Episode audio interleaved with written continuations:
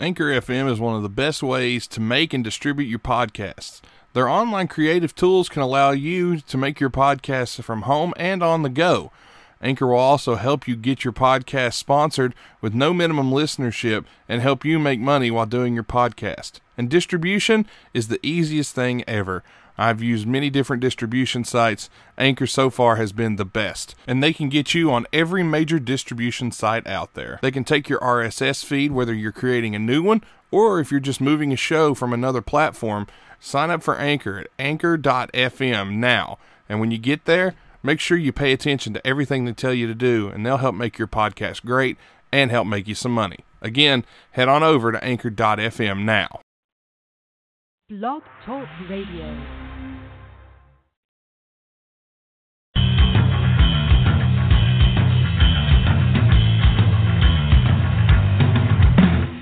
You're listening to Wide Men Can't Jump on the Wide Men Radio Network located at blogtalkradio.com slash Wide Men Can't Jump. This show is brought to you by the law offices of Stephen P. New at newlawoffice.com, stripcamfun.com, Atomic Comics and Collectibles LLC located at facebook.com backslash Atomic Comics and Collectibles LLC, as well as at Stay Classy Meats at stayclassymeats.com, where you can use promo code WIDEMEN to save 10% on your order and receive a free pound of Montana grass fed ground beef. This show talks about NBA and covers all topics from all 30 teams in the league and includes guests from experts from all over the world. Make sure you're downloading us on iTunes, Podcast Addict, Stitcher, Google Play, FM Flash, iHeartRadio, Stitcher, and more. Be sure to join in on the fun over at WideMenCan'tJump.com as well as on our Facebook group, Wide Men Can't Jump, and follow us on Twitter at Wide Jump. Now, let's go to the flagship program of this Wide Men Radio Network. Here's Wide Men Can't Jump. What's up? What's up, everyone? It's Wide Men Can't Jump, 112th episode with you tonight, and a first on Wide Men Can't Jump. It's just me flying solo tonight. Uh, Tim is a little under the weather. Like, and when I say a little under the weather, he's a lot under the weather. So he will not be joining us tonight. Um, and we hope you feel better soon. Tim, I hope you're doing good. And, and I don't want to miss out on everything we do here. So I'll go ahead and say, Tim, feel better from all of us here in the U.S. to you up in the Great White.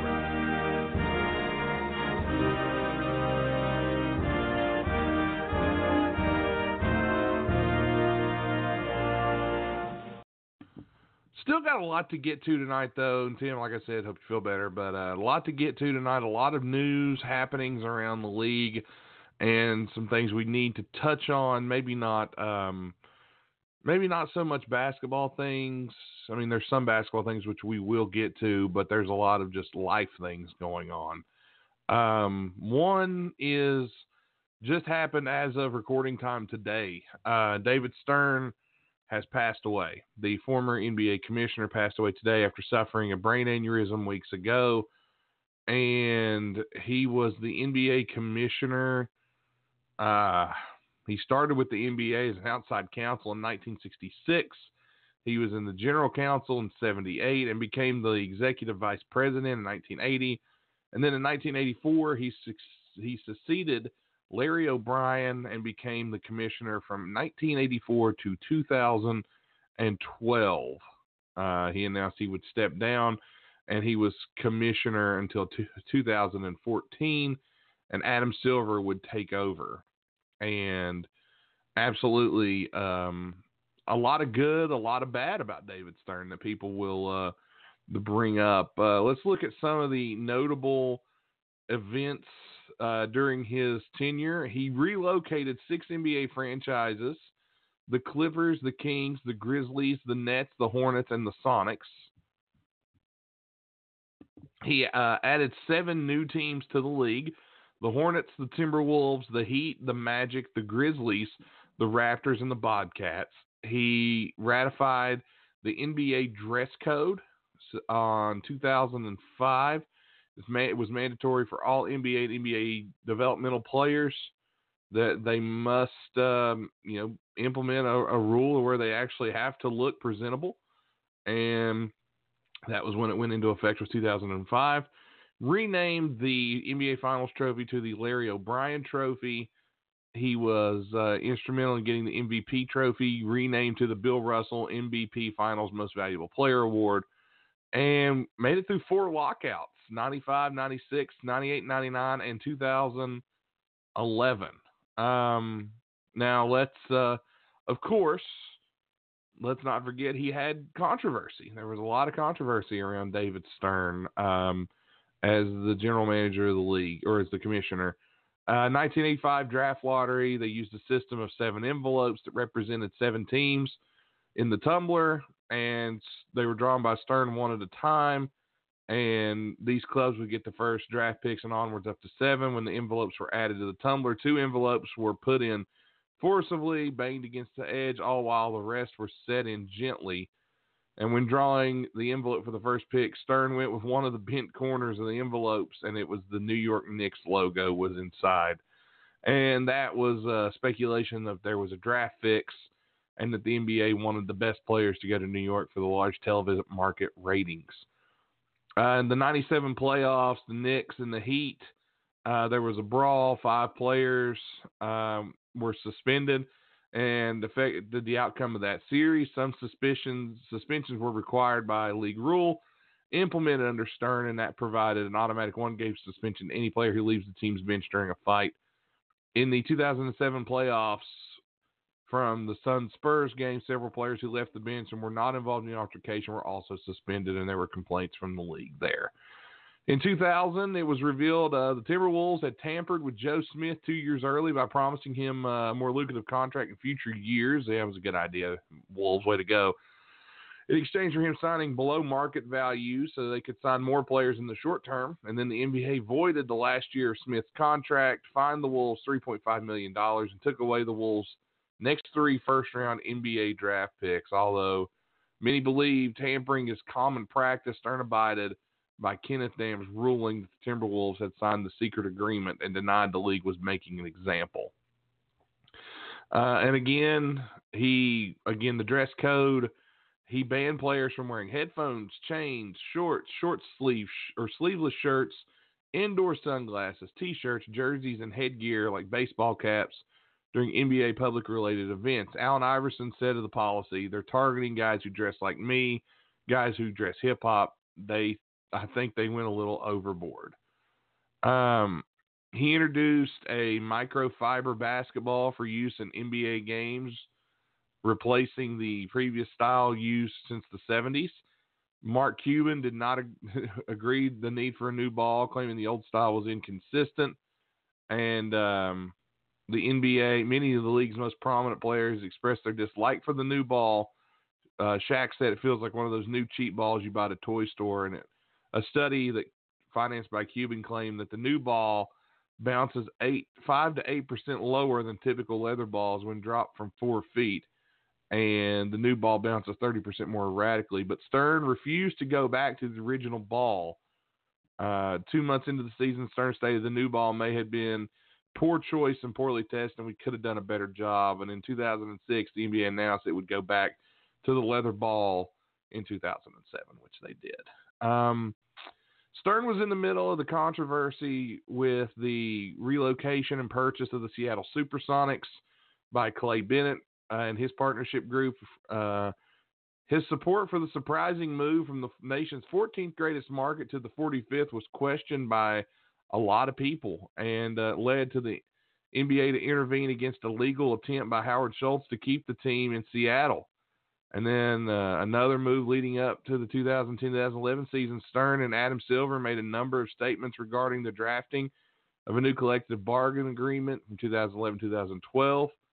Uh, during the All-Star game in Los Angeles, there was an open meeting between owners and players, and Stern was quoted as saying that he knew where the bodies were buried in the NBA because he buried them himself. This raised eyebrows in the room, including, uh, including – Derrick Rose, who shared the disbelief, said, I just stopped and thought, whoa, I couldn't believe he said that.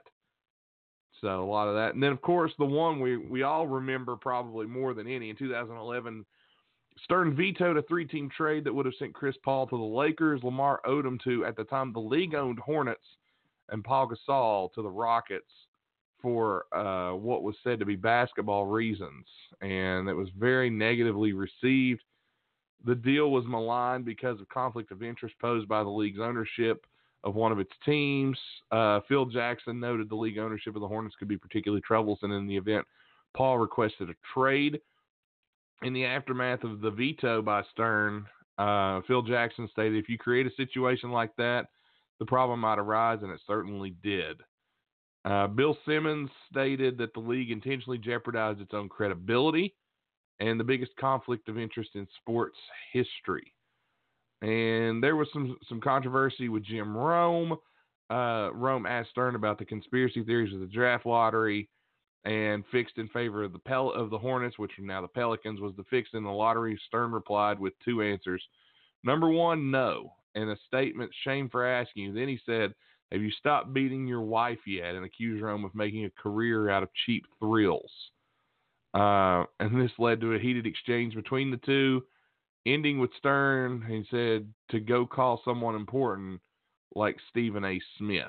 Um, they also were involved in the uh, the moment where Gregg Popovich sat out Tim Duncan, Tony Parker, Manu Ginobili, and Danny Green for a nationally televised game against the Heat. Hello, Josh. Hi. What's up? Did you guys miss me? Of course. Okay, go. Goodbye, Josh. Bye. Background Josh Brown, everyone. Um, but he was involved in the the Tim Duncan, Tony Parker, Manu Ginobili, Danny Green were sat for a televised game against the Heat. He sat starters on road trips over the years to ensure rest for the playoffs. Stern was outraged and said the night of the game that the actions were unacceptable and substantial sanctions would be forthcoming. He fined the Spurs $250,000 for what he called a disservice to the league and the the league or the media in a suitable time frame that the four players would not be making the trip to Miami and a lot of people, uh, including Adrian Wojnarowski, said Stern doesn't care about the realities of his league, just appearances. To him, the appearance on Thursday night was that Popovich tried to embarrass him on national TV, and that's why the commissioner tossed in a tantrum. Uh, Woj has argued that Stern has generally shown a pattern of bias against the Spurs while having considerable leeway to the Knicks for their violations of league policy. Again, David Stern passed away at 77. He suffered a brain hemorrhage and had emergency surgery on December 12, 2019. Passed away on January 1st, 2020. Those are some of the things that David Stern brought to the league. Um, and again, of course, there's so much more.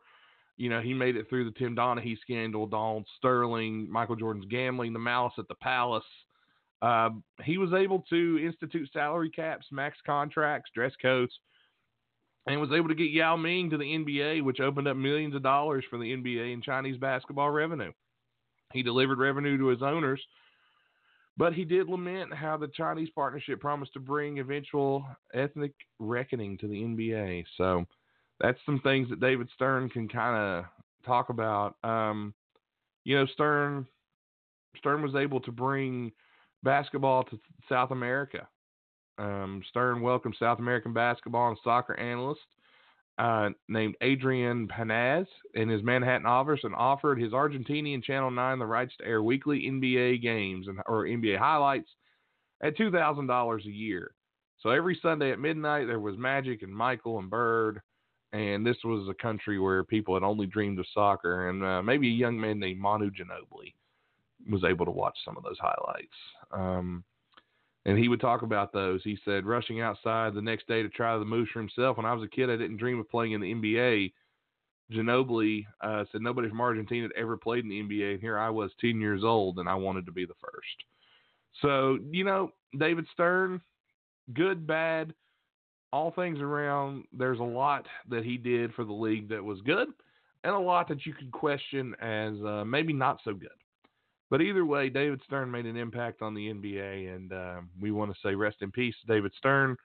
Whether you liked him, whether you didn't like him, you hate to see anyone pass. So uh, we here at Wide Men Can't Jump send our condolences out to the the Stern family and to the, the NBA. And I just wanted to go through those highlights because a lot of people don't realize how much David Stern did in the NBA, and there's a lot a lot of modern basketball that we have right now because of him. And you can like some of it, you can dislike some of it. Um, a lot of people say that David Stern was the reason the NBA became as good as it was. A lot of people didn't like the way he managed things. Of course, Stern was a uh, big market, so brought small markets into the into the fold. I mean, he wanted his big markets to be good, but he wanted small markets to have a team as well. I mean, look at Memphis and Oklahoma City, and these are small markets. David Stern was a part of that reality. Um, clearly, no one in Seattle has a lot of love for David Stern for the allowing the movement of the Sonics and blocking the uh, eventual keeping the Sonics in Seattle.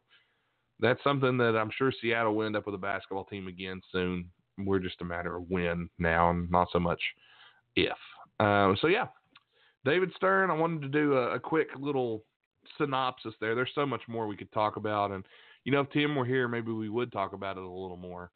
Um, but yeah, so David Stern will be missed. But um, right now, we want to take a second to tell you about our great friends at the law offices of Stephen P. New at newlawoffice.com. They're doing great things over there. If you have any issues whatsoever and need legal counsel, then we highly recommend the services of the law offices of Stephen P. New. Personal injury, product liability, workplace accident, mesothelioma law, Social Security disability, unfair insurance practices, family law, employment discrimination, and more. All this can be handled at New Law Office with Stephen P. New. It's New Law Office with Stephen P. New. You can get your free consultation today by calling 1 800 208 9169 or 304 362 7345 for your free consultation. A new level of personal service, whether you've been injured or facing divorce or experiencing workplace discrimination, you can rely on compassionate, thorough representation from New Law Office. Be sure to contact Stephen P. New Law Office at newlawoffice.com or again get your free consultation at 1 800 203 9169. Stephen P. New answers to your legal questions. Stay Classy Meats is your online meat market where you can get the best quality meat for competitive prices. Head on over to StayClassyMeats.com and use the promo code WIDEMEN to save 10% on your order. That's right, if you head to StayClassyMeats.com, you can save 10% on your order with promo code WIDEMEN, but that's not all. Not only will Stay Classy Meats give you 10% off, they're also throwing in a free pound of Montana grass fed ground beef. Make sure you get over to StayClassyMeats.com right now to check out their selection, whether it be pork, ribs, chicken, steak, bison, ribeye, or any other type of meat that you desire. You can get it at StayClassyMeats.com. They are high quality meats that you will not want to miss out on. If you like to eat well and eat clean and eat some of the best quality product out there, Stay Classy Meats is for you. Again, head to StayClassyMeats.com right now. So, I want to talk just for a minute. Maybe this is going to be more of a rant out of me than anything. The Minnesota Timberwolves are in the midst of a struggle right now. Two and eight out of their last ten, eight and nine on the road, four and eleven at home. Went through a huge losing streak. Uh, Karl-Anthony Towns has been injured. He's yet to come back. Um, Andrew Wiggins has been out recently with flu-like symptoms. Here's the issue that I'm running into though. The Wolves are in the middle of a skid right now, which I don't think many people expected them to make the playoffs in the West. Maybe they got their hopes up a little early um, for the season because of the 10 and 8 start. Uh, but since going 10 and 8, they've been just horrific ever since. So my my rant would be I'm starting to see reports and surfacing of Karl-Anthony Towns being quote unquote. Now this again, and none of these sources are, are sources that I trust with Timberwolves news, like Jon Krawczynski or or any of my guys up in Minnesota. And, and shout out to John and all those guys. Love those guys. Um, but I've not heard anything from them on this situation that would in, would make me think, hey, these guys, you know, we've got an issue here. Towns wants out. No one said that.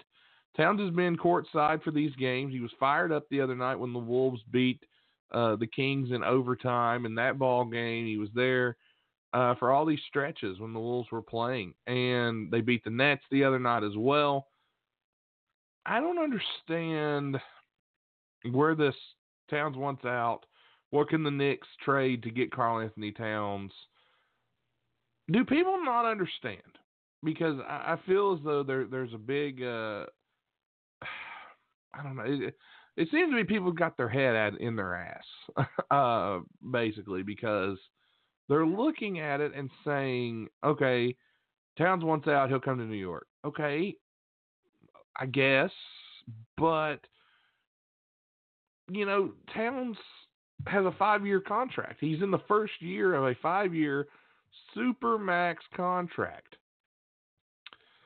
Even if he wanted out, the Wolves could easily make him stay and finish that contract. They don't have to move him. And I don't understand why people are thinking that the Wolves are, are going to do that. I've yet to hear anything from any reliable sources close to the team. This all just seems to be internet mumbo jumbo. And a lot of talk and a lot of, oh, well, the team's not doing well, so Towns wants to leave. That's not been stated. That's not been confirmed by anybody close to Towns or the team. And – you know, Jon Krawczynski just put out a report the other day saying that, um,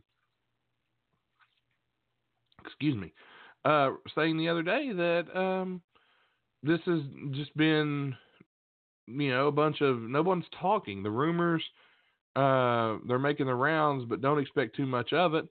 Uh, people are are just trying to circle and trying to to get Towns to to basically say yes or no, I want in or I want out. It just seems to be they're trying to make a move and they're trying to get Towns while the Wolves are down. I don't expect anything to happen. Again, first year of a five year max contract, he ain't going anywhere anytime soon unless the offer is just too good to be true. And I don't know how you could get equal value for that guy. To me, he's a top 10 player in the league right now. Uh, that's just me. And of course, I'm biased. Uh, I talked to Chris Walder uh, about it, and you'll hear our conversation coming up here in a little while. But uh, that's just some things that, that I wanted to bring up kind of get off my chest. Yes, the Wolves are struggling.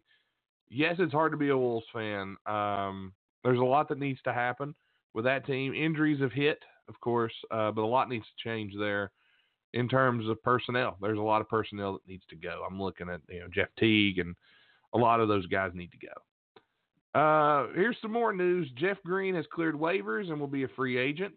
So Jeff Green is available now for people looking to make a move.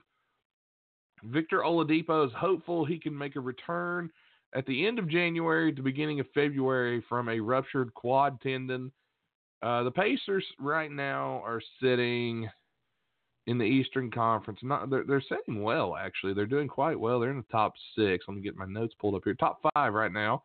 22 and 12, 7 and 3 of their last 10. Not a great road team at 7 and 9, but they are 15 and 3 at home are the Pacers and Oladipo comes back. They got a shot to make a nice run there. Uh, we may have mentioned this trade last week.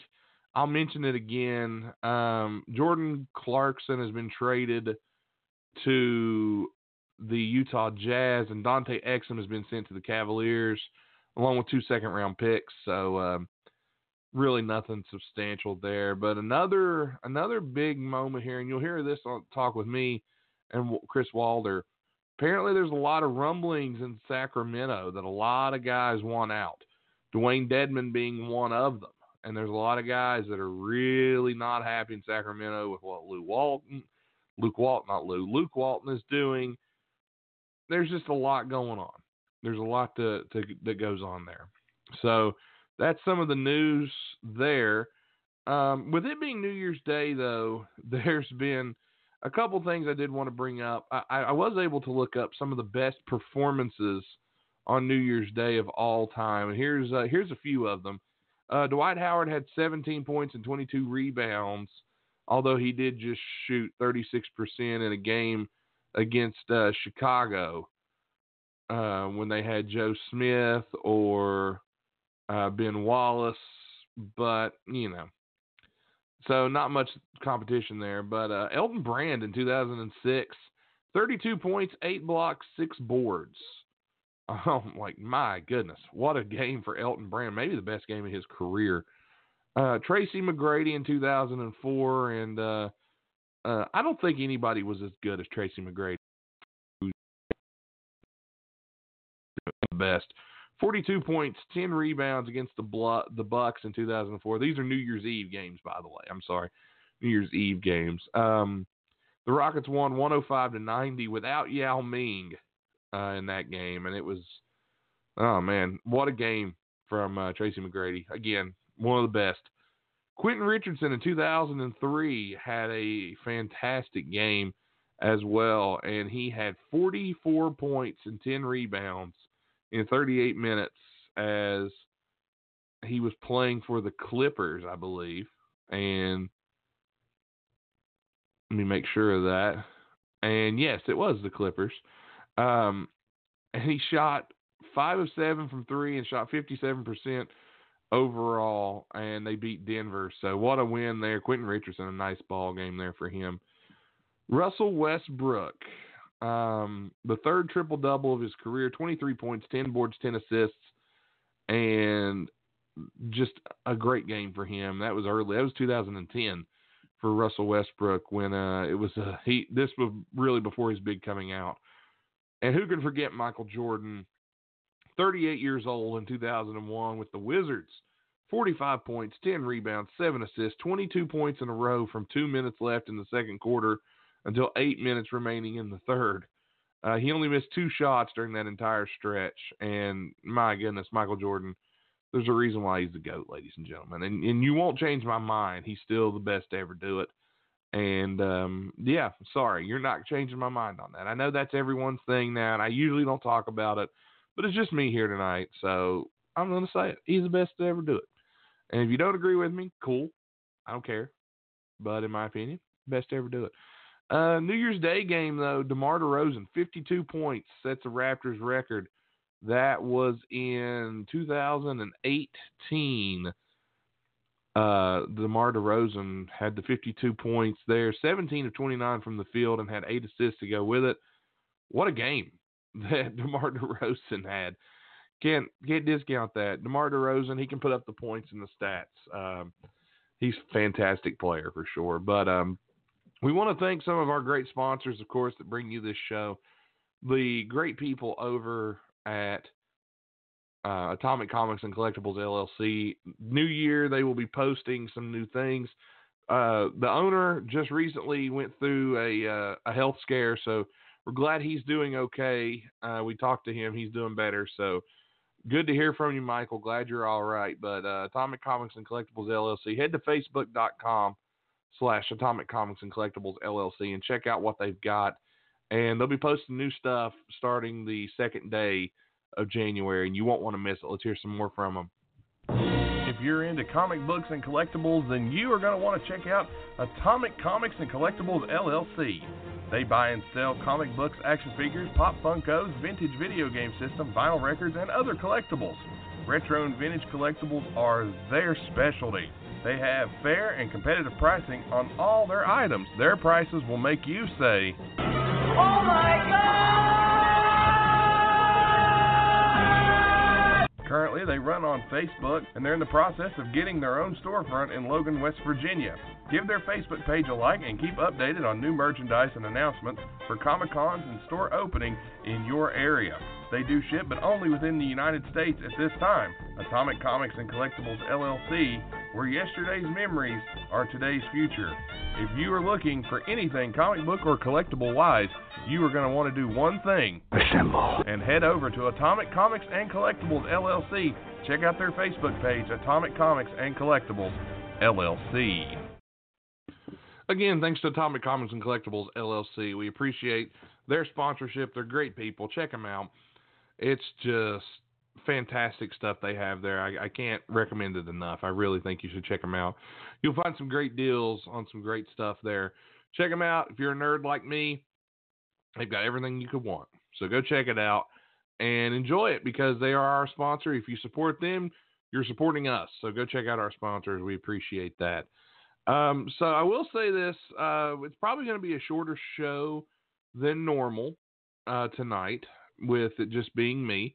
But I mean, I'm still going to give you some content, lots of quality content. Um, you know, this is where it's really hard when it's just you by yourself trying to do this. We, I do hope you guys um, enjoy the show here. What's what's left of it, but it might be you know half hour, 20 minutes shorter than normal. So again, please forgive me for that. Um, but Tim, we had a couple things planned tonight. But hey, when you're sick, you're sick, and uh, you know we here at Wide Men. Tim's already used one of his uh, sick days today on the first day of the year. First day of the year, Tim uses up one of his sick days. I tell you, can't can't find good help. I'm kidding. Uh, you know, Tim would be here, and Tim's done the show sick before, as have I. It's just one of those things that um, it's it's kind of um, you know when you can't move, you can't move. So, and that's just the way it is. Um, a couple other breaking news stories here that I'm seeing. Apparently, there is some interest from the Heat, the Celtics, the Bucks, and the Sixers and Portland CJ McCollum. So don't know if you're going to see that move happen, but we talk about Portland from time to time, and they're just missing so much. And maybe moving on from the McCollum Lillard backcourt, they can finally salvage that team because they're just not good right now. Um, I didn't know how much le- how how much of legs they would have going forward from their run last year, but I think that run is about to be over. So we'll see if anyone goes to make a move there for McCollum. Uh, again, Heat, Celtics, Bucks, Sixers all have interest. Uh, another story. Uh, remember Darren Collison? Darren Collison requ- uh, retired recently. He was about to get a new contract. Uh, didn't know where he would end up, but Darren Collison had retired to go do uh, some religious work. Which, hey, more power to him. Uh, but he is considering now a return in February with the Lakers and the Clippers as his two preferred emerging destinations. So you never know when they come back calling. You may see um, Darren Collison back in the game.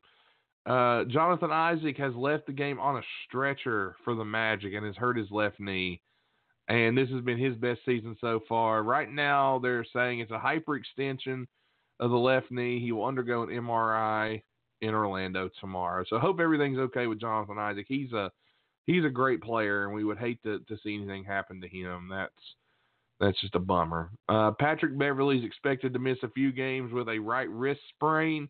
So Patrick Beverley looks as though he will be out for a while.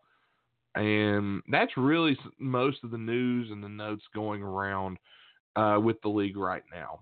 Uh, one thing I did want to bring up, you know, the San Antonio Spurs. That's a team we try to uh, we've tried to cover. We got some great people that cover the Spurs with us here. Um, our guy Jeff Garcia, who I, I had a chance to sit down and talk to about the Spurs. He's one of the best in the league, and he's awesome, and we love him and we're going to go ahead and get to my conversation with him.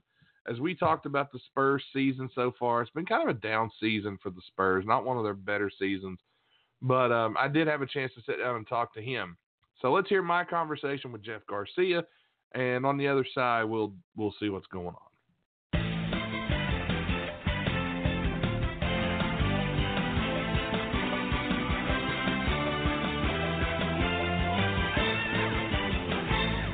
Back with us on the show is Jeff Garcia from News for San Antonio. He's a Spurs digital journalist and co founder of Project Spurs. Jeff, thanks again for coming back on to talk a little San Antonio Spurs. No problem, buddy, and let's get to it. Absolutely. It's been a while since we've been able to get you on, and we've both been really busy, but I'm fine we were glad finally glad we were able to to sit down here and talk a little bit. Let's talk about the Spurs. Um, under 500 for the San Antonio mm-hmm. Spurs. Not a place they're used to being. Normally they are over 500. I think uh, there right. was some crazy statistic like Popovich had spent 65 days under 500 as a coach over so many years. Uh, you would yeah. probably know it better than me, but uh, really having um, kind of a mediocre season at best. 13 and 18 right now, six and four of their last 10. What's going on in San Antonio? This is something we're not used to seeing from them. Yeah, this is basically a, a team that was, uh, I don't believe, was ever not going to be constructed without Kawhi Leonard. I think that's what happened, and you're seeing the ramifications of that. Look, you know, this team um, prior to the to him getting or demanding out of San Antonio, it was built around him, and he, we all know what happened. So the rest is history. So what you have now are just a bunch of parts put together and this is a team without an identity. Um, they're they're not the defensive juggernaut they used to be uh, because, frankly, you lose Kawhi Leonard, you lose Kyle Anderson, you lose Danny Green, uh, you're going to see that, and we're seeing that right now. Um, their perimeter defense is not that great. Uh, uh, Dejounte Murray is supposed to be that answer. He really hasn't been that answer yet, although he's had some nights where he's obviously trending in the right direction. So kudos to him. And yes, uh, you know, no, he's still a still a defender. He can rebound with the best of them, but uh, there's still time for him to get better. Uh, all in all, you know, you're looking at uh, what has there been their bread and butter in San Antonio. That's been defense, and it's not there. Uh, you're looking at, uh, at least as this recording, they're 24th in the league in opponent points per game. That's not good.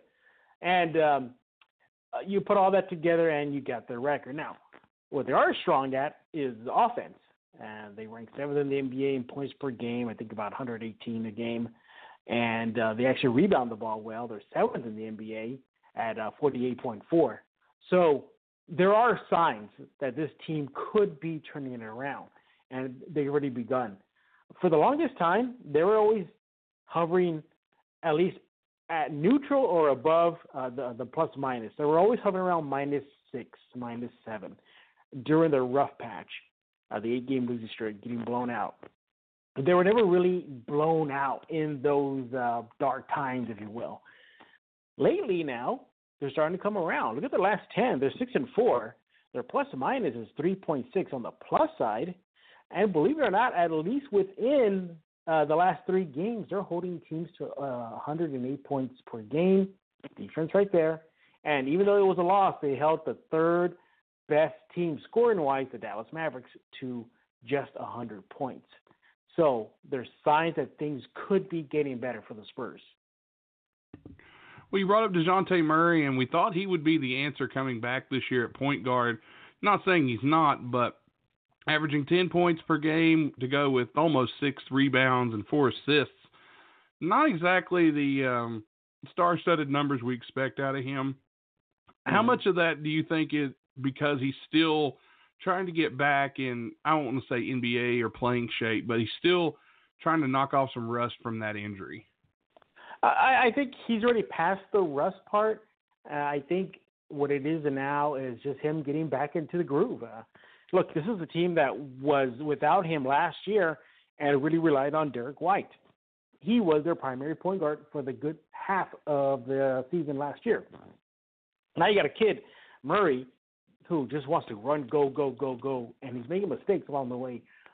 I gloat about him uh, defensively. You know, he is a better one of the best rebounding guards in the league. Uh, he wants to throw down with uh, James Harden at one time, so uh, he he has no fear. But offensively, he struggled. Um, you know, he's the shot, his outside shot is not that consistent and uh, he gets a lot of his scoring in the paint, mid range or beyond. It's really um, icy cold, uh, icy hot. I'm sorry. You know, is he beyond one day or is he not? And when he's not, he's not. Uh, but overall, I think it's just time. Eh, time. He just needs time to get back in the groove, and I think he'll get there. The Spurs uh, are in a in a win situation. They can either start him and White together. It's a win. They can have him start the point guard. That's a win. They can have him coming off the bench. That's a win. So this is a good problem for the Spurs to have. He's still very young. He's going to be technical about it. What is his third year? Because he lost a year. So you know he's just a kid still, and he's still going to learn. And I think with time that will happen, and I will see the Dejounte Murray we were seeing before the injury. Well, let's look at LaMarcus Aldridge. He's averaging 19.5 points per game to go with seven and a half rebounds per game.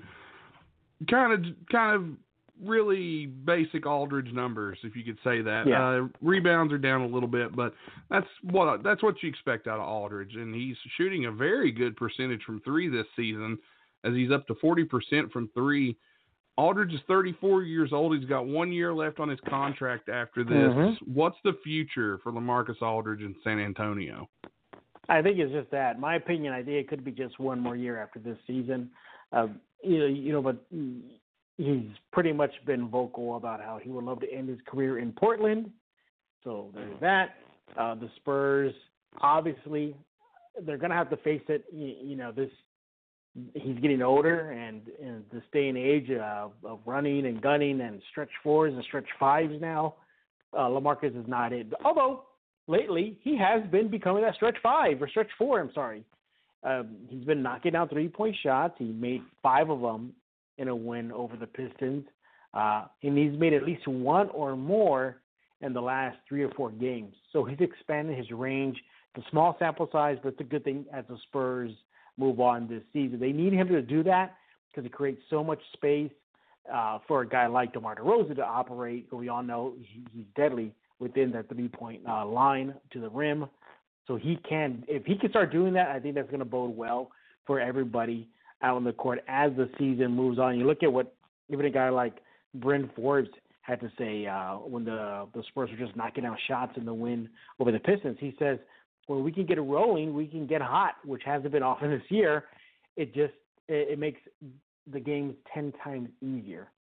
So I think everybody just needs to learn how to knock down the shots, and it'll help.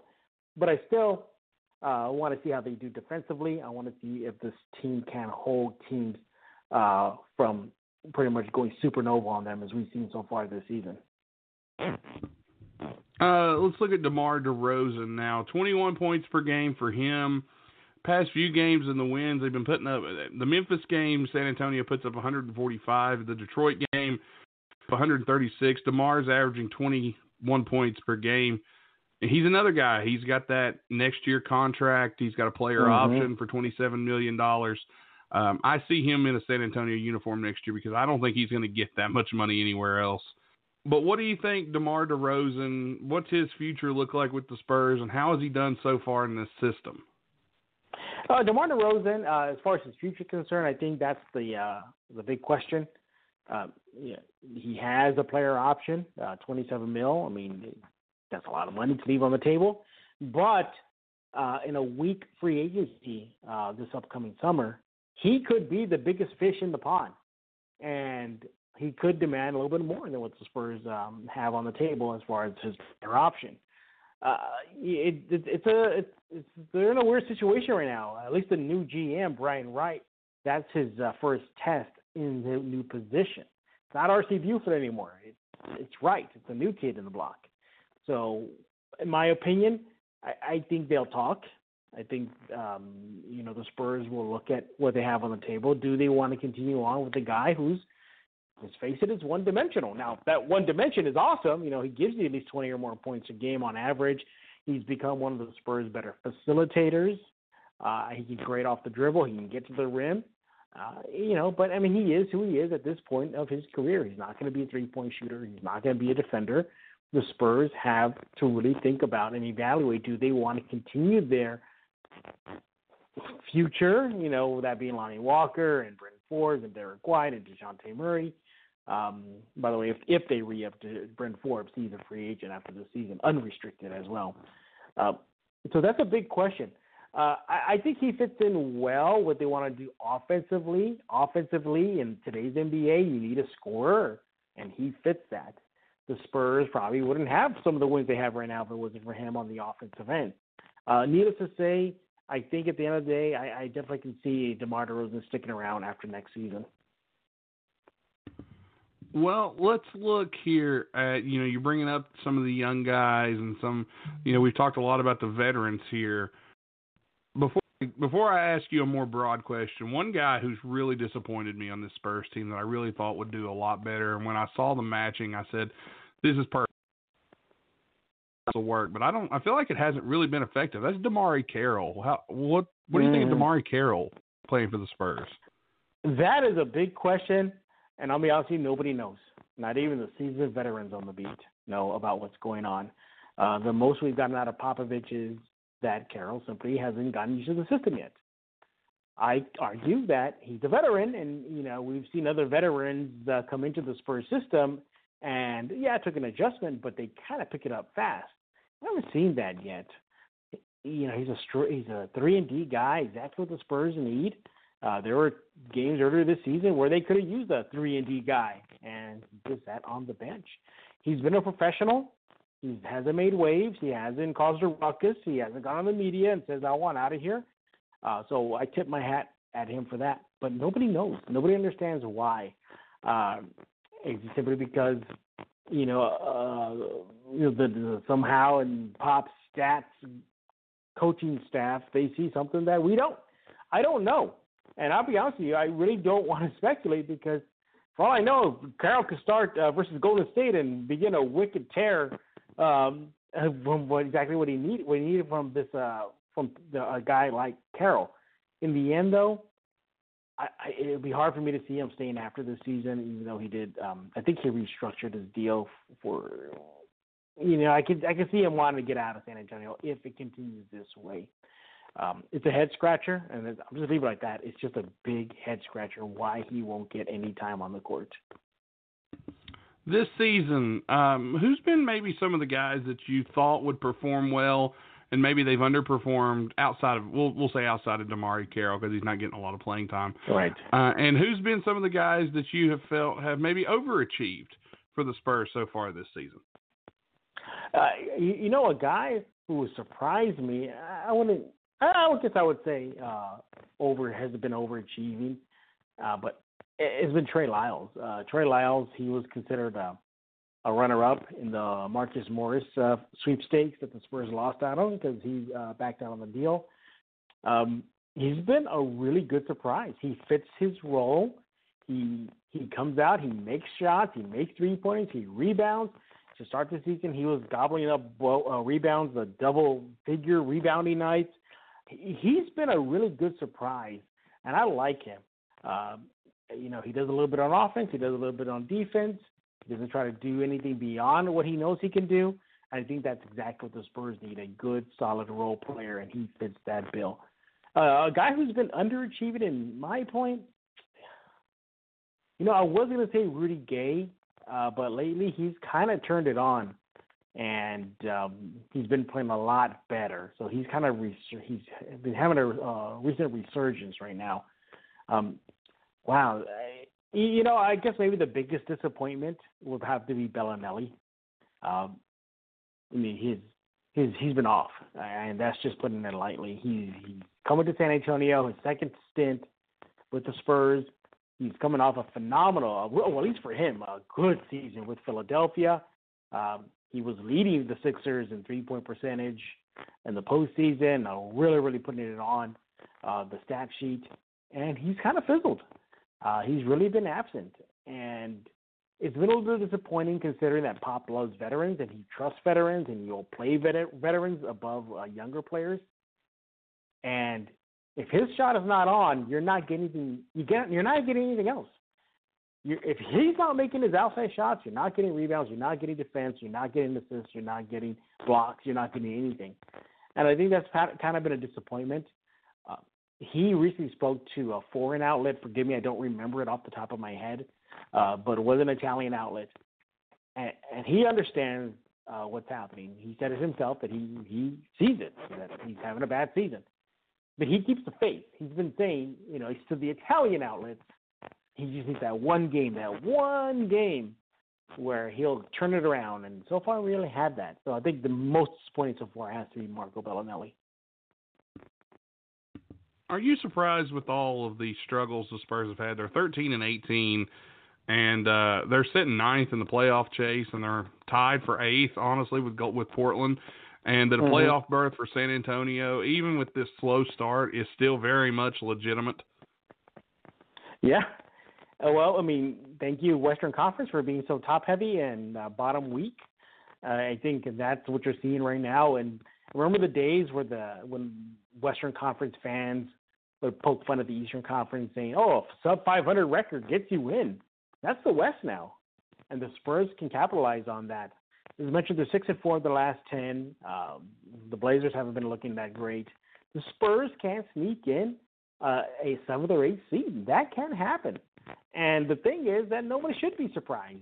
Um, last season, the Spurs had a rough start as well, and they had a horrific road to road trip. They turned it on late. They they had a late season push. They got on the postseason. Yes, they were uh, bounced out of the playoffs by the Denver Nuggets. Uh, took them to seven games, but nevertheless, would should not surprise anybody at the end of the day that the Spurs are contending for a playoff spot right now, and that they will make it when it's all said and done. Yeah, eight teams are fighting for two spots, and um, from seventh place to 14th in the West is separated by seven games. So anything could possibly happen. And eighth Mhm. place, eight, but and eighth through 13th is separated by two games. So Yep. that tells you that. So even a team that struggled like a Minnesota, Sacramento, you know, San Antonio, Memphis, even Phoenix, who surprised a lot of people, they've had their struggles as of late. They can all still make the playoffs. So the West is looking more and more. We're getting a more balanced league uh, so Mhm. far, I believe, because the top seven in the the East and West all have winning records, but everything after that does not. So it's been really neat. But uh, one last question, because I know you're a busy man and you have things you have to do. Um, some people have speculated that with the slow start, with everything that's going on in San Antonio, and this really not being their their greatest season, could we be seeing the the final days of Popovich coaching for the Spurs? What do you think? Because I don't think he's done until he wants to be. I'm right there with you. I don't think he's done until he wants to be. Uh, I, I truly believe that he wants to leave when the Spurs uh, have a good foundation set. And if we're looking at it right now, you know, it, it's kind of shaky a little bit. Um, oh, again, like you tip your hat to them. They've been playing a lot better of late.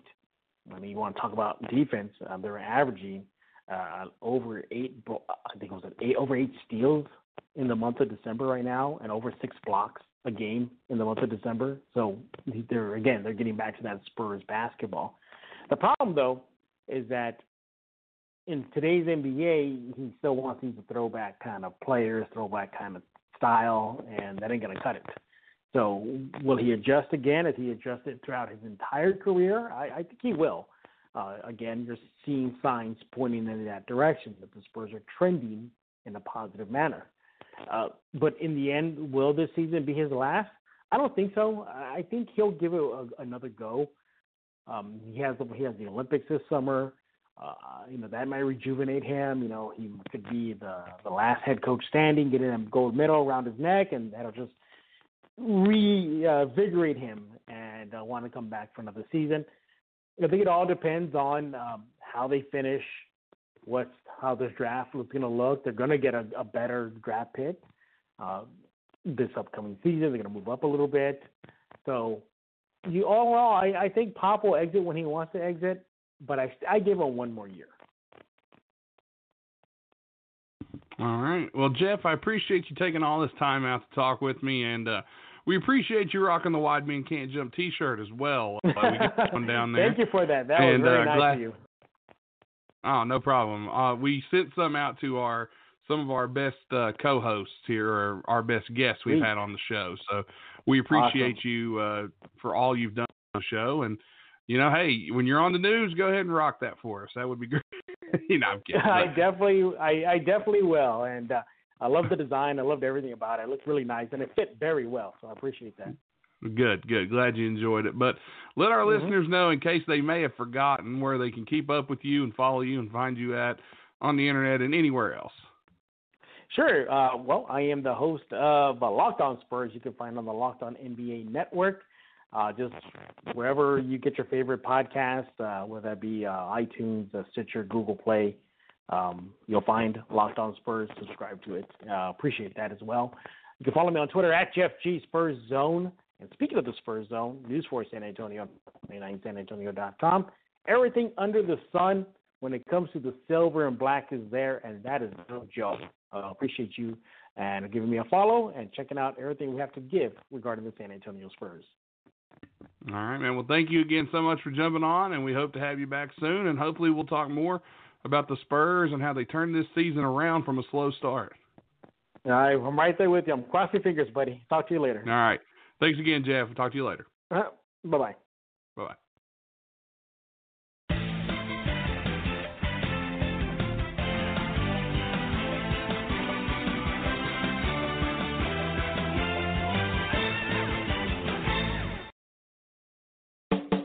Are you tired of the same old average everyday lifestyle and the same old job that has you making less money than what you know you're worth? Well, you should head on over to stripcamfun.com. On Stripcam Fun, there are tons of eligible men and women waiting to perform for you, and you can join in on the fun yourself.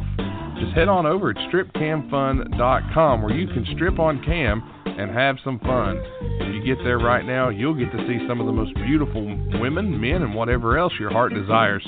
And you can take advantage of the good times being had on stripcamfun.com. Make sure you get there right now and let them know that Wide Men Can't Jump brought you over. Because stripcamfun.com is not just for everyone. Must be 18 years of older to join in on the good times. Strip Cam Fun. Be sure to visit right now. It's stripcamfun.com where you can strip on cam and have some fun. Again, thanks to our great sponsors over at stripcamfun.com. Go check them out if you're 18 or older. Got to get there. Got to hear from them. Stripcamfun.com. And I also want to thank our guy, Jeff Garcia. And I'm really glad he was able to come back on the show here and uh, talk some Spurs basketball. I know there's a lot of good and a lot of bad going on in San Antonio right now, so kind of a, a mixed, kind of a mixed bag there for San Antonio. We'll see what happens with them. Um, just a lot going on in general. I know uh, if you, I got to talk about my West Virginia Mountaineers. Picked up a big win over Ohio State. They were number 22 in the country. They beat number two Ohio State in Cleveland by nine um, this past Sunday. That was a huge win for them as they were able to climb the rankings. They're number 16 now, heading into Big 12 conference play, and it doesn't get any easier as they are heading over to oh man, Kansas as they got to play Kansas and what a crazy, crazy Big 12 season this could end up being if you're an NCAA fan. Um, all right, so back to the NBA. Um, there's so much going on here um, in the league.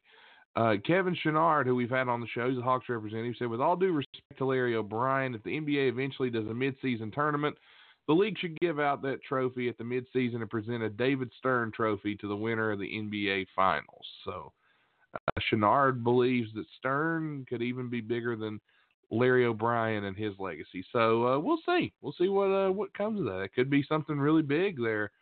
And um, believe it or not, ladies and gentlemen, the Minnesota Timberwolves tonight are playing the Milwaukee Bucks. And I know what you're thinking. That's going to be a slaughter, right?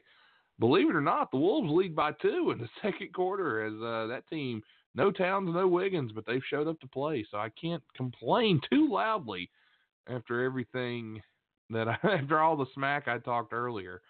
Uh, but of course, you know it's early, and I expect the Bucks to uh, pull out the win. But uh, not bad for 17 point underdogs early on in the game. So we'll take that. Well, you know we've had Chris Walder on the show before. He's one of our our big guys here uh, that we have on. I know he's uh, used to cover the um, the Raptors. He's no longer at the score in Canada. Now he's working kind of freelancing, and uh, he kind of kind of looks at the entire league. So what I decided to do when I talked to him the other day is he and I decided we were going to kind of bounce around the league and just look at all the different things going on that we could think of uh, at the time, news stories at the time. So, uh, Chris Walder and I had a nice conversation, and uh, we will get to that right now. And then on the other side, I believe we'll uh, just end up calling it a night.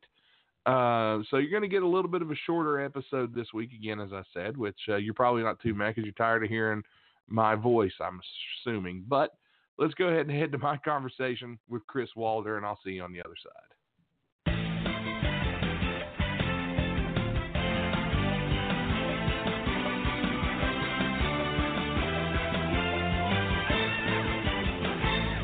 Back on the show once again is the host of the Walder Sportscast, the man, the myth, Chris Walder. Thanks again for jumping back on with us, man. It's good to have you back. Hey, thanks for having me, man. I always like talking ball with you guys. Oh, it's good to be back. Unfortunately, my fellow or your fellow Canadian friend Tim is tied up. It's going to be me and you this evening, but plenty of hoops to talk about. Due to uh, you know the regular season on here, and there's some surprises here and there, but let's just go ahead and kind of we'll look at the team you first. Uh, let's just look at the Toronto Raptors a little bit. 2011, fourth in the East right now. With Kawhi uh, you know, a lot of people had them. I had them. a good team. I have six, which I mean, I'm not saying that won't happen, but Toronto four right now, 22 and 11. Are you surprised they're playing as well as they've played so far into the season? Uh, I'm not surprised at all, actually. I think a lot of people kind of rode them off this offseason just because of the fact that they lost Kawhi Leonard, they lost Danny Green, you know, two integral parts to that championship mix. But they still kept a lot of the guys that were there for that championship run, and I, I think that matters ultimately. I mean, they've been they've been able to avoid um, letting the injuries kind of like bury them in the sand, so to speak. Like uh, just a, uh, not too long ago, they had that Pistons game where they lost Marc Gasol, Norman Powell, and Pascal Siakam to to injuries, and all of whom are still on the sidelines. But they're still trying to, they're still finding ways to claw out victories and even uh, being competitive in the ones that they're not winning. So uh, the record that they have right now, 22 and, and 11, I think that's kind of the ballpark of where I pictured them. A little bit behind the pace they were last season, but I still kind of considered them like you know a middle of the pack team in the Eastern Conference. I thought kind of their their flaws would be exposed in the playoffs when they didn't have that go-to guy to kind of throw the ball to. They hope that Pascal Siakam can eventually be that person. I don't know if he can be there year one as the number one option, but you know what? I'm I'm enjoying the ride. Being a champion, you you can go through the regular season and not stress nearly as much because you have that ring on the finger, and it's uh, it's a pretty nice feeling, I must say. Yeah, we got in touch with you uh, last season when the Raptors did win, and it, it was good to see someone else get the win. Is what I said. You know what? It's great to see a, a young team do that. Um, one guy that's really overperformed, maybe not overperformed, but performed well, Fred VanVleet. Um, and would you believe it or not, this dude's only on a $9 million contract.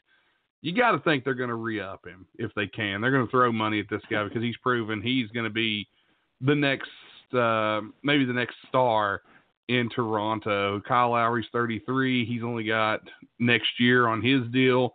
Marc Gasol's deal and Serge Ibaka's deal is up at the end of the year they're going to be able to throw money at this guy and kind of build with Fred, Fred VanVleet and Pascal Siakam if they want to.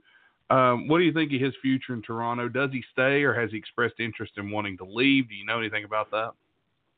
Well, there's been nothing in the media of him uh, wanting to be out. Uh, I, I think the Raptors do view him as the point guard of the future, knowing that Kyle Lowry's situation only locked up for as long as he is and the age. I mean, he's still performing at an all-star level, but I mean, I don't know how much longer you can count on Lowry being that guy for your team, and that's why you're going to have to eventually hand the keys over to a guy like VanVleet. But the, he keeps increasing his stock and increasing his value. That teams are going to throw a lot of money at this guy, especially teams that are lacking a point guard. Uh, VanVleet has certainly proven himself, and he had an excellent showing beyond the Sixers series in the playoffs last year, where he was just terrible but he showed out in the finals. He was great defensively on Curry. He hit some big shots. So I, I'm pretty sure Toronto's going to give him whatever he wants, but they don't necessarily want to put themselves in a position where they can't throw money at a guy like Giannis Antetokounmpo. Like there's a lot of people on Raptors Twitter, you know, in the media expressing interest that they should kind of make a big play for the Greek Freak, and uh, I don't think they're going to jeopardize that by giving VanVleet, you know, overpaying for him, so to speak. But I, it, it's a it's a fair assumption that they do want to keep him around for the foreseeable future. Well, as a Wolves fan and uh, a man who is watching what I like to call the struggle without a guard, uh, Mr. VanVleet, you are welcome in Minnesota, my friend. You will look wonderful in a Wolves jersey. That is uh, no, don't speak that into existence. Don't do, don't do that. I don't want that out there. None of that. Don't Minnesota. You stay away. You stay far, far away. Boy, uh, you know, speaking of Minnesota, you've probably heard the rumors. Uh, we've heard online people are monitor quote unquote mon- monitoring the Karl-Anthony Towns situation in Minnesota. Uh, apparently, there are rumors going around that Towns is unhappy in Minnesota. So here was my thought, and I want to see what you think. Towns is just in the first year of a five-year max contract. He's making a lot of money, and he's going to be in Minnesota for a while. I think. I don't care how unhappy he may be the way the Wolves have been playing right now, everybody in that team should be unhappy. Um, but I don't think the Wolves are going to move him. I just think that's insane here, the first year of a deal. But we've got people like the Golden State Warriors and reports out there that the Knicks are monitoring it for a potential trade. Uh, who do these teams think that they have to make a move for Towns? Um, do you believe any of this? Let's call it what it is this bullshit that's out there on the internet. Well, well I believe that teams are keep this point. It's it's obvious Towns doesn't want to be there anymore. Minnesota hasn't really taken that next step that a lot of people kind of expected them to, with him and Wiggins being that one-two punch. I mean, Wiggins has had having a a, pr- a pretty good year by his standards, but they're still 11 and 20. They're in the basement of the Western Conference. They're barely above the New Orleans Pelicans, who have been riddled with injuries and don't didn't even have Zion Williamson yet. So I think it would be in the interest of like a team like the Golden State Warriors, for example, who know that when they get healthy, they're going to be back in that playoff picture, whether it's at the end of this season, if they can still kind of hang around, or heading into next season. But again, like Minnesota has all of the chips. Like Towns is locked up to that long deal. But if he says to management, "Hey, I, I want out," they're obviously they'd be crazy not to kind of you know gauge interest around the league, see what kind of offers they can get. But for a player like of of town like Towns, it's hard to get equal value back, and we saw that with uh, the Pelicans trading Anthony Davis to the Lakers. Like at first, it looked like a pretty decent package for a guy like him, but now seeing the Pelicans struggle, seeing Lonzo Ball not living up to the the hype surrounding him, it's kind of like okay, the the Lakers swindled them good, and I expect that any deal that comes to fruition for a guy like KAT whether that whether it does at all, it, Minnesota is going to get swindled because there's not equal value. Like who can they get for a player the caliber of a of an all-star seven footer like Towns? So it's something that a lot of us are going to keep kind of tabs on because Minnesota isn't getting any better anytime soon. But again, I don't I don't expect a trade, but you know I've been wrong before. Well, my my whole thing is as a Minnesota fan, I look at this team and it's a lot of young pieces, but there's also some veterans that aren't living up to the hype. I think, in my opinion, and I, I'd hated to turn this into a Wolves conversation, but the Wolves have two pieces that they can't let go now that Wiggins has shown he can play up to snuff. Now, they went on this big losing streak, the whole Chris Paul jersey thing, where they were about to win that game and they've been on a, a, a, slippery slope ever since. They've won one game since the jersey untucked thing. Um, mm-hmm. I think that what they need to do is basically make everybody and anybody available for trade that's not Towns or Wiggins. T, well, I would say hold on to Josh Okogie. Even I would say that I would make Jarrett Culver available. I'd make anybody available that's that's there. Um, and try to build this team around those two like they should. And because right now it's just not getting it done. Jeff Teague's underperformed. Robert Covington's been kind of disinterested. I don't know. And of course, it's Ryan Saunders' first year, so I'm not sure. But they were 10 and 8 at one point, sitting pretty in the West, like doing very well. And then I don't know what happened. Of course, Towns has been injured. Wiggins has been sick and injured as well. So that's just a as a Wolves fan, it's frustrating. It seems like every year you start out hot, and then next thing you know, we're back in the same old song and dance. And from what I'm seeing on Twitter, it looks like Covington exited tonight's game with a hand injury. Like him and Towns went to the locker room. So there's one of those trade assets that you were just talking about. Yeah, I mean Towns Towns isn't playing tonight, so and and neither is is Wiggins. Um, and they've got a lot of pieces. Like Covington's a valuable piece. Um, I see guys like um, you know Jeff Teague is a veteran point guard. They've, they've got players. Gorgui Dieng's horrendous contract has been one they've been trying to get rid of for years, but who knows what what can happen with that team in terms of what they want to do, what moves they want to make. But anyway, speaking of one out, uh, Dewayne Dedmon. I don't know if you've heard this. Dewayne Dedmon apparently wants out of Sacramento. Uh, it seems like Sacramento really kind of stupidly fired their coach last year after coming oh so close to making the playoffs and hired Luke Walton. And um, I don't think things have been right since. I don't think Walton's really that good of a coach. It seems like a lot of guys want out. What's your thoughts? Well, if you played for the Sacramento Kings, you'd probably want out too. A lot of guys that play similar styles, uh, a lot of young guys on that roster, and Luke Walton. I mean, he he gained a reputation for taking over a Golden State Warriors squad that was just fully loaded. So it, it's it's hard to like judge like his his coaching record and say like he's God's gift to the role.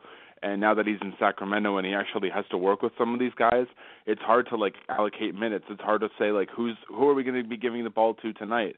Like I couldn't I could barely tell you some of those guys on their roster right now. I know they're like they're 12 and 21 I believe in the Western Conference. Like they've never been like a a, a like a, a factor out west. Like they're they're not going to be like in the in the discussion at the end of the season. So like Luke Walton had always had his work cut out for him. So it, is what it is with the Sacramento Kings. They're so like inconse- inconsequential in the grand scheme of things. And here we had, you know, they had Buddy Hield, they have De'Aaron Fox. I mean, there, there's some good players that play in Sacramento, and really, and Buddy Hield's been in the doghouse out there. Apparently, Walton's been setting him in the fourth quarter, and he, he, it's a precedent there. And there's just a lot of guys that aren't happy. Dedmon wants out. Uh, rumor Hield wants out, so Sacramento not really, um, not really the place to be. Um, another thing though, there was a trade the other day. Jordan Clarkson been moved to Utah, and Dante Exum, two second round picks, go to the Cavs. Um, I felt this trade was kind of meh. I mean, Dante Exum never lived up to the hype to me. and Jordan Clarkson's just kind of there to to be a backup. I mean, do you, do you really feel like this was a move that Utah needed to make? Uh, well, Utah could always use some scoring off of their second unit, but when I first saw this trade, like when Woj broke it on Twitter, it almost kind of reminded me of like the Spider-Man meme where the two Spider-Mans are just pointing at each other. Like it's it's like two similar players that don't really move the needle for either side. so I'm like in Cleveland's in Cleveland's situation, you get like at least some sort of upside with Dante Exum. Like he's always had injury problems, and if he could stay on the court, I guess he can offer some value, especially more upside than a guy like Clarkson. You know what you're going to get with him. So Utah gets a little bit more O for their bench, but it it doesn't really again, like I said, move the needle. Like Utah is where they are in the Western Conference. Like again, a middle of the pack team. They they're built off of their defense and uh Clarkson can hopefully give them some double digit points in a reserve role. But again, and the, Cavaliers are so terrible. Like Exum will probably get a heavy dose of minutes anyway, even though they have like uh two point guards in their starting lineup, the two youngsters like Sexton and uh what's what's the other guy's name? I'm drawing to oh, uh, Garland. Yeah. Yeah, yeah, Darius Garland. I need to start watching more of these trash teams. yeah, I, I couldn't remember. I couldn't remember his name either. I remember there was a lot of hype around him coming out, and then uh, I was like, uh, I can't remember that dude's name. What was his name again? Well, but apparently, I, what am uh, I, saying? I, I should I should probably research the Cavaliers. We're playing them tomorrow. The Raptors are hosting them on New Year's Eve. Say it again. I'm sorry. You cut out on me. Oh, the Raptors are hosting the Cavaliers on New Year's Eve, so I could probably do some research on these guys outside of oh, Tristan Thompson is a Canadian. Oh, there you go. There you go. And uh, Garland's averaging 11 right now, so not terrible. But yeah, bad thought they would be. They're driving love now. Uh, any suspicion where he goes? Anybody do you think is interested in that Kevin Love contract that they had him sign?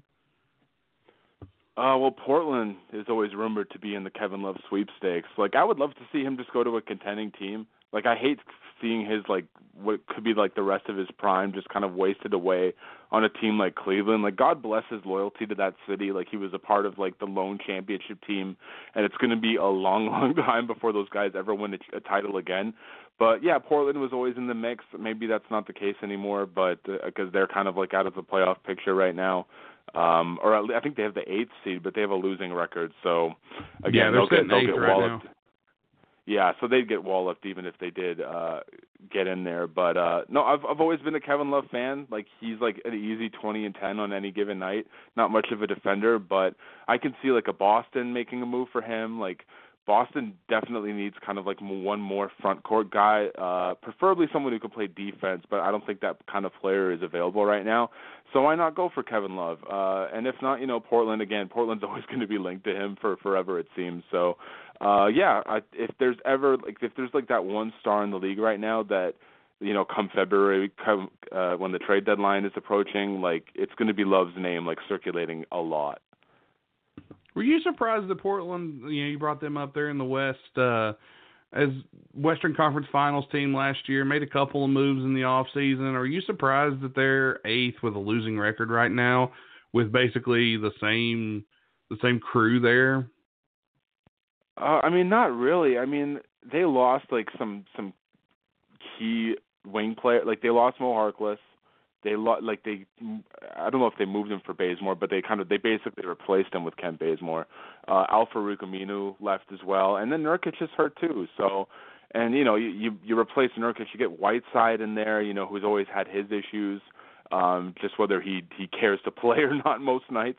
Um, and, and you know you're obviously running the ball through Lillard and McCollum, who you know great O, but they're not going to be defending much. So that's why they went out there and they signed Carmelo Anthony to give them that third scoring option. But no, I'm not necessarily surprised. I mean, I think the Western that Western Conference Finals run they had was basically their ceiling. And uh it's unfortunate that they couldn't move beyond that, especially with all of the problems that the Warriors did come to have later on. But uh no, Portland is exactly where I kind of pictured them to be, especially since I kind of foresaw uh, a few other teams in the West, like the Dallas Mavericks, for example, kind of elevating themselves. And now you see the year Luka Doncic is having. So someone had to move down, and that was unfortunately Portland. Yeah, and I got Luka Doncic at the end of the second round of my fantasy draft, so God bless him. Uh, he's he's doing great things, but he, um, you know, he's he's looked at it by a lot of people as maybe the next big thing uh, coming, and I mean, he may be closer to that than we think. Um, he was listed as possibly one of those top five uh, next generation players, maybe of the decade, the next decade, that he's going to be one of those guys we're talking about. Has re- has Luka reached his full potential, or is he still just scratched the surface? He's not even close to the kind of player he is because he's so damn young. Like it's it's it's kind of astounding to see. Like you know, he comes from a background where he played in the EuroLeague when he was just a kid, but he was playing against grown ass men. So that set him up for success right out of the gate coming into the NBA. But I don't think a lot of people, you know, imagined him to be this good this early. Like I, you know, the expectations were there, but at the same time, it's like this guy's putting up, you know, incredible numbers, like historical numbers, numbers that we haven't seen since like LeBron James was like just entering his career and now he's doing this for a Mavericks team that is winning. Like they're the fifth seed in the Western Conference right now. So it's not like he's putting up really great numbers on a bad team. He's making all of his teammates around him better. I love that one-two punch with him and Kristaps. Like I feel like they might be uh, a buyer at the trade deadline, maybe add a third piece so they can maybe move up a seed or two in the West, get better positioning. Because I do think they're going to make the playoffs this year. But I'm I'm so high on Luka Doncic, it, it, and it's a shame because I'm also a Trae Young fan, and I was hoping those guys would kind of be like one A and one B for their careers. But Luka is just like leaps and bounds ahead of him at this point. Even though you know Young is is great on offense, he doesn't provide a lot more. Luka, he gives you you know triple double numbers, and you don't see that from a lot of guys in the NBA right now. So he it might be another five six years before we see him at his absolute peak. Yeah, and a lot of people criticize Dallas for um, maybe for for giving up another number one for Luka. Uh, it turned out okay, I think. I think they're going to be just fine. And I know a lot of people were criticizing it, uh, Sacramento for passing on Luka because Divac wanted him, but he decided to go with Marvin Bagley. Uh, so that's going to be one we look back on. Will Marvin Bagley be the next Sam Bowie? That's really what we're we're all wondering at this point. But um, yeah, Luka's just incredible a great talent. And then Dallas, of course, let's be honest here, Dallas, they love their Mavericks and they will embrace that team like they did with Dirk, like they've done for, you know, that championship run they went on. I think Dallas is a great market for Luka because he's going to become the face of that franchise when he pretty much is now the face of the franchise. Um, they'll put a statue of Dirk up soon. Um, then they may end up putting one up of Luka if he stays – long term because this kid's he's something special for sure it's it's nice to be able to transition from the Dirk Nowitzki era when he like won you a championship in 2011, and then you hand the keys over to Luka Doncic, who at this rate like he might bring you another title. So Dallas is extremely fortunate. They find these European guys, and they turn out to be future Hall of Famers. Maybe that's yeah. setting the bar a little high for Luka, but he's certainly on that pace right now. Well, they're they're like the Green Bay Packers. It's like, okay, Brett Favre, thank you for everything. Here, Aaron Rodgers, your turn. Um, yeah, it's, yeah, not it's bad. insane. Yeah, yeah. I mean, you don't. There's some teams that can just do that. Meanwhile, you got other teams that are still looking for that guy, and they they've tried for years, and they just can't get the guy they need to turn their team around. Um, but looking at the looking at the teams, some overperforming, some underperforming. Who would you say? I would say outside of Golden State due to injuries. Um, who do you, who would you call maybe your biggest surprise in terms of overperformance, and then your biggest surprise of underperforming. Um, so two two questions there. Uh, hmm. Okay. Uh, I don't. I don't even know if they necessarily fall in the overperforming because I I I've always liked the Indiana Pacers. Like they remind me of the Toronto Raptors in the sense is that they're always good in the face of adversity. So whenever they're like they get hit with the injury bug, they can kind of overcome that because they're very deep. They don't necessarily have a star at a certain position because their star right now is injured and he's been injured the whole year uh, with uh, Victor Oladipo. But then you know you you bring in a guy like Malcolm Brogdon who is probably going to make the All Star team this year, and they've gotten such you know key contributions from like T.J. Warren and Domantas Sabonis. Like they're just making it work, and they're going to be a team like when the Eastern Conference playoffs hit like when you see if they see like a Miami or a Boston or even like a Toronto or Philly, they're going to be putting up quite a fight, and I could see them upsetting one of those like top seeds in the East. So I'm extremely high on Indiana. They're, you know what, in in the grand scheme of things, they probably are doing a little bit better than I thought they would. I didn't think Brogdon would be performing as well as he has. You know, I saw him in that playoff uh series last year with Toronto and Milwaukee, and I, I, you know, he was incredible. But you know, coming over to Indiana and being one of the top point guards in the East. Like, yeah, I didn't see that coming. Uh, underperforming, hmm. I I might say, you know what, the Brooklyn Nets have been kind of disappointing to me. Uh, I mean, they're hit with injuries too. Like Kyrie Irving's been battling a shoulder injury, and obviously Kevin Garnett is probably going to miss the entire season but they were such a fun squad last year, and they were like, you know, they were consistently competitive. They're kind of hovering around the 500 mark right now. The, you know, Spencer Dinwiddie has been a revelation for them, but I was expecting more across the board. You know, like they brought on DeAndre Jordan, you know, him and Jarrett Allen, who's going to be seeing the fair share of minutes at the five. Uh, I, I, I, I honestly saw Brooklyn kind of being like one of the top three or four seeds in the East, and uh, you know, when Kyrie Irving comes back, you know, there was, again, and there was also the issues of like chemistry and Kyrie Irving's attitude when he was out there. You know, uh, issues that were presented in Boston, and now Kyrie's gone and Boston is excelling. They're playing more of you know, they're they're moving the basketball. Guys like Tatum and Brown are getting their shots, and now he's in Brooklyn, and there seem to be kind of like similar problems with him in the picture there. So. Yeah, the the the Brooklyn Nets. It'll be interesting to see what they look like when Kyrie does come back and uh, whether or not they can kind of right the ship this season and kind of move up in the standings. You brought up you brought up Kyrie leaving Boston and Kemba Walker comes in there in Boston. Um, are people finally giving Kemba the credit he deserves? Because the casual fan would never have tuned into a Charlotte game last season, two seasons ago. Kemba's finally getting noticed for how good he really is.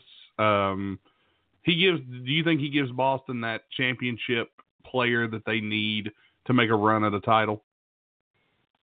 Well, you kind of answered your own question. It's kind of like, well, when Kemba Walker was in Charlotte, he was a big fish in a small pond, so to speak. Like he he was an all-star, but it's the Charlotte Hornets, and no one's really following them. No one's really watching their games.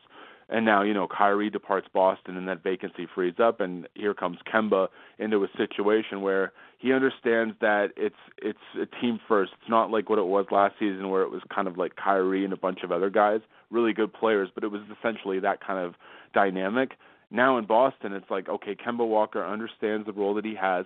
You know, he's going to be putting up his points, but he also knows that he has to get the rock to the certain guys, give it to the hot hand when it counts most, and that's why you're seeing a guy like Jaylen Brown and and you know Jayson Tatum putting up all-star production for the Celtics, who are at the top of the Eastern Conference. So, I don't know if they have enough right now because I question their ability to defend, especially down low, because they're you know you went from Al Horford to Enes Kanter and you know who's a defensive liability and has always been for the good portion of his career.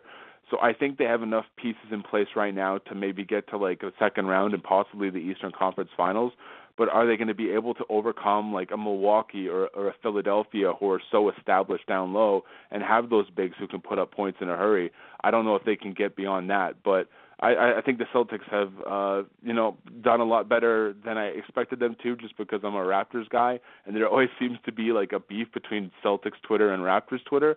So, uh, but that was kind of extinguished on uh, Christmas Day when I don't know if you saw the soundbite where uh, Jaylen Brown was talking with Fred VanVleet, and it was caught on audio, and he was like, "Man, it's about time we beat you guys in Toronto because they didn't beat us. I don't think he ever ever won in Toronto." Uh, during his career, and he was he finally got one over on us on Christmas Day. So uh, it was hard to like hate on the Celtics too much because he seemed so humble about the victory. Well, that and um, it was finally time that the Raptors got to play on Christmas Day. Uh, I think it was only their second Christmas Day game ever, so they deserved it, as far as I'm concerned. All it took was um, a title. yeah, that's all it took. Um, I actually wrote an article last year about Christmas Christmas snubs. The Knicks played last year on Christmas while the Raptors were at the house. Made no sense to me. Um, mm-hmm. Last last thing here before I well actually I got two questions left. This this one, um, first team all decade as voted on by ESPN's NBA experts. Tell me if you agree. Steph Curry, James Harden, LeBron James, Kevin Durant, Anthony Davis from 2010 to 2019. Agree or disagree? I agree. You know what? I I agree with most. Like, yeah, all five of those make sense to me. Like, especially the first four. I the only one I would make an argument for is Anthony Davis. He he put up. You know, he he led a Pelicans team that didn't really do a lot of damage in the playoffs. Like they were just like first round fodder for the Golden State Warriors. But you know, his his numbers were truly elite. If if I could replace him with anybody at like the five spot, I would consider like a Dwight Howard maybe, even though like the latter half of the decade he was kind of he had his issues certainly. Um, I would even consider putting a Marc Gasol in there, and I think like the championship that he won in Toronto really established himself. You know, he's a former Defensive Player of the Year, multiple time All Star. Like he has the credentials to back him up. He never put up like sexy numbers. Like he wasn't a high scoring, high octane center, but he got the job done. He was like, you know, he defined that Grizzlies era where they were like consistently like second round Western Conference Finals, like the grit and grind era of Memphis. So I would put, you know, personally, I can kind of like flip a coin with him and Anthony Davis, but ESPN, yeah, they pretty much got it right. I remove Harden and put Westbrook in. I remove Davis, and because I don't care about positions like the All Star game, I'm putting Kawhi Leonard in there. That's just me. Sure. Uh, yeah, that's, that's fine. Yeah, that's my uh, that's my picks. But uh, the other three, I'm never going to be I'll... anti Kawhi. Sorry, I'm never going to be anti Kawhi Leonard after what he did last year. So. Yeah, definitely. All right, last question, and I'll let you go. Any thoughts on uh, this year's Royal Rumble? Oh, you asking me for my favorites? Yeah, because you know what? As of right now, I don't have a favorite. I'm having a hard time coming up with a pick. Um, if I had to down right now and say this is the guy I think will win it, I'm going Braun Strowman. But at the same time, I don't feel confident in that. What about you? I I think if there was ever a year for WWE to just think outside the box, because I think the names that I keep hearing in like random conversation are like Kevin Owens. Like, do you want to see like Owens and Lesnar? For the WWE Championship, like because they're building him up as kind of like that Steve Austin esque character. Even gave him the stunner, so I could see Owens winning it. But I'm I'm going completely left field with my prediction. I think Aleister Black is going to win the Royal Rumble. I think it's about time that they moved him up to like get him out of that damn dark room where he's cutting those silly promos and just make him that that like beast in the ring, like that guy who just like goes out there, kicks people in the face, sits down and then walks away. Like it's about time like he got to that main event status, which a lot of people you know expected him to get to when they saw him coming from NXT, where he was like one of their top guys. And for the women's Royal Rumble, I think it's a lot easier to pick. I think the favorite right now is probably Shayna Baszler. She dropped the NXT Yeah. Championship to uh, Rhea Ripley recently. I don't think she has a lot more to do with that brand. I would debut her at the Royal Rumble, and you get to her and Becky Lynch for the one of the main events at Mania. Well, the rumor is they're doing uh, 10 from NXT, 10 from SmackDown, 10 from Raw in both Rumbles. So she could easily show up there. So that's what they're they're supposedly doing.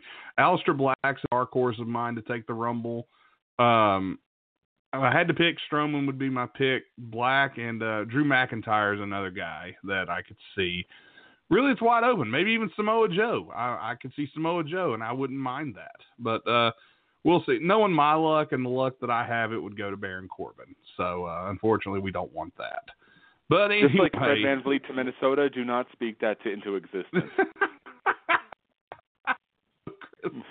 I appreciate your time. Yeah, I agree with you on that one.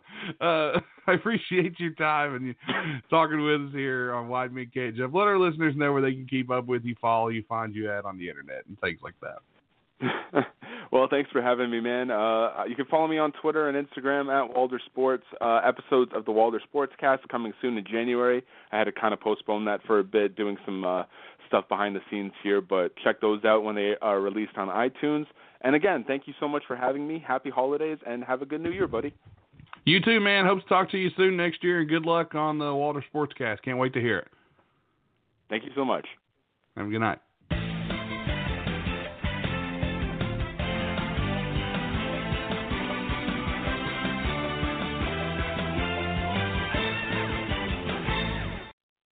And that was my conversation with Chris Walder.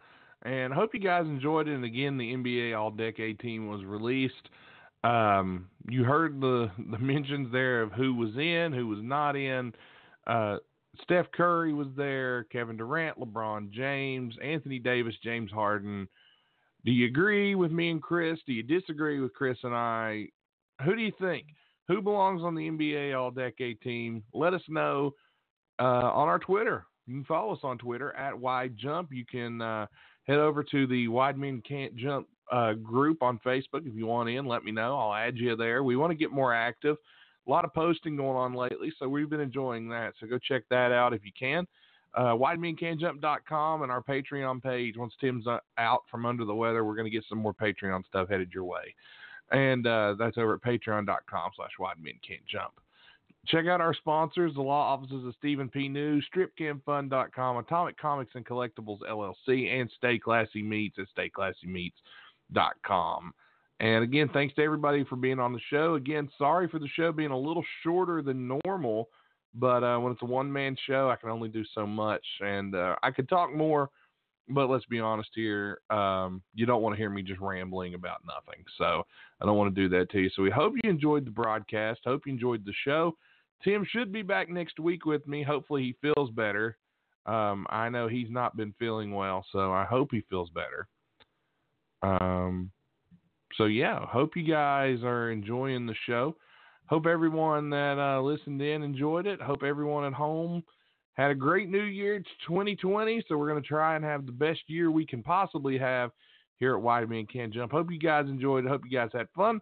I'm Nate. For everyone here at Wide Men Can't Jump, we hope you had a great holiday, a happy new year, and now let's get ready to uh, get back to business as usual. It's Wide Men Can't Jump. Thanks for listening. We're on iTunes, Podcast Addict, Stitcher, Google Play, FM Flash, iHeartRadio, and anywhere you find podcasts. Don't forget that. Check us out. Thanks again for listening, everybody, and have a good night. Thanks for listening to this broadcast on the Wide Men Radio Network located at blogtalkradio.com slash Wide Men Can't Jump. You can check us out on Patreon at patreon.com slash Wide Men Can't Jump for more exclusive content only available to our Patreon members. You can find this program and others like it on iTunes, Podcast Addict, Stitcher, Google Play, FM Flash, iHeartRadio, and more. Just search Wide Men Can't Jump. Thanks to our sponsors, the law offices of Stephen P. New at newlawoffice.com, stripcamfun.com, Atomic Comics and Collectibles LLC, located at facebook.com slash Atomic Comics and Collectibles LLC, and Stay Classy Meats, where you can check them out at stayclassymeats.com and use promo code WIDEMEN to save 10% on your order and receive a free pound of Montana grass fed ground beef. Follow us on Twitter at Wide Jump and be sure to keep up with all the content that's being posted there. Thanks again for listening, and we'll see you next time on the Wide Men Radio Network.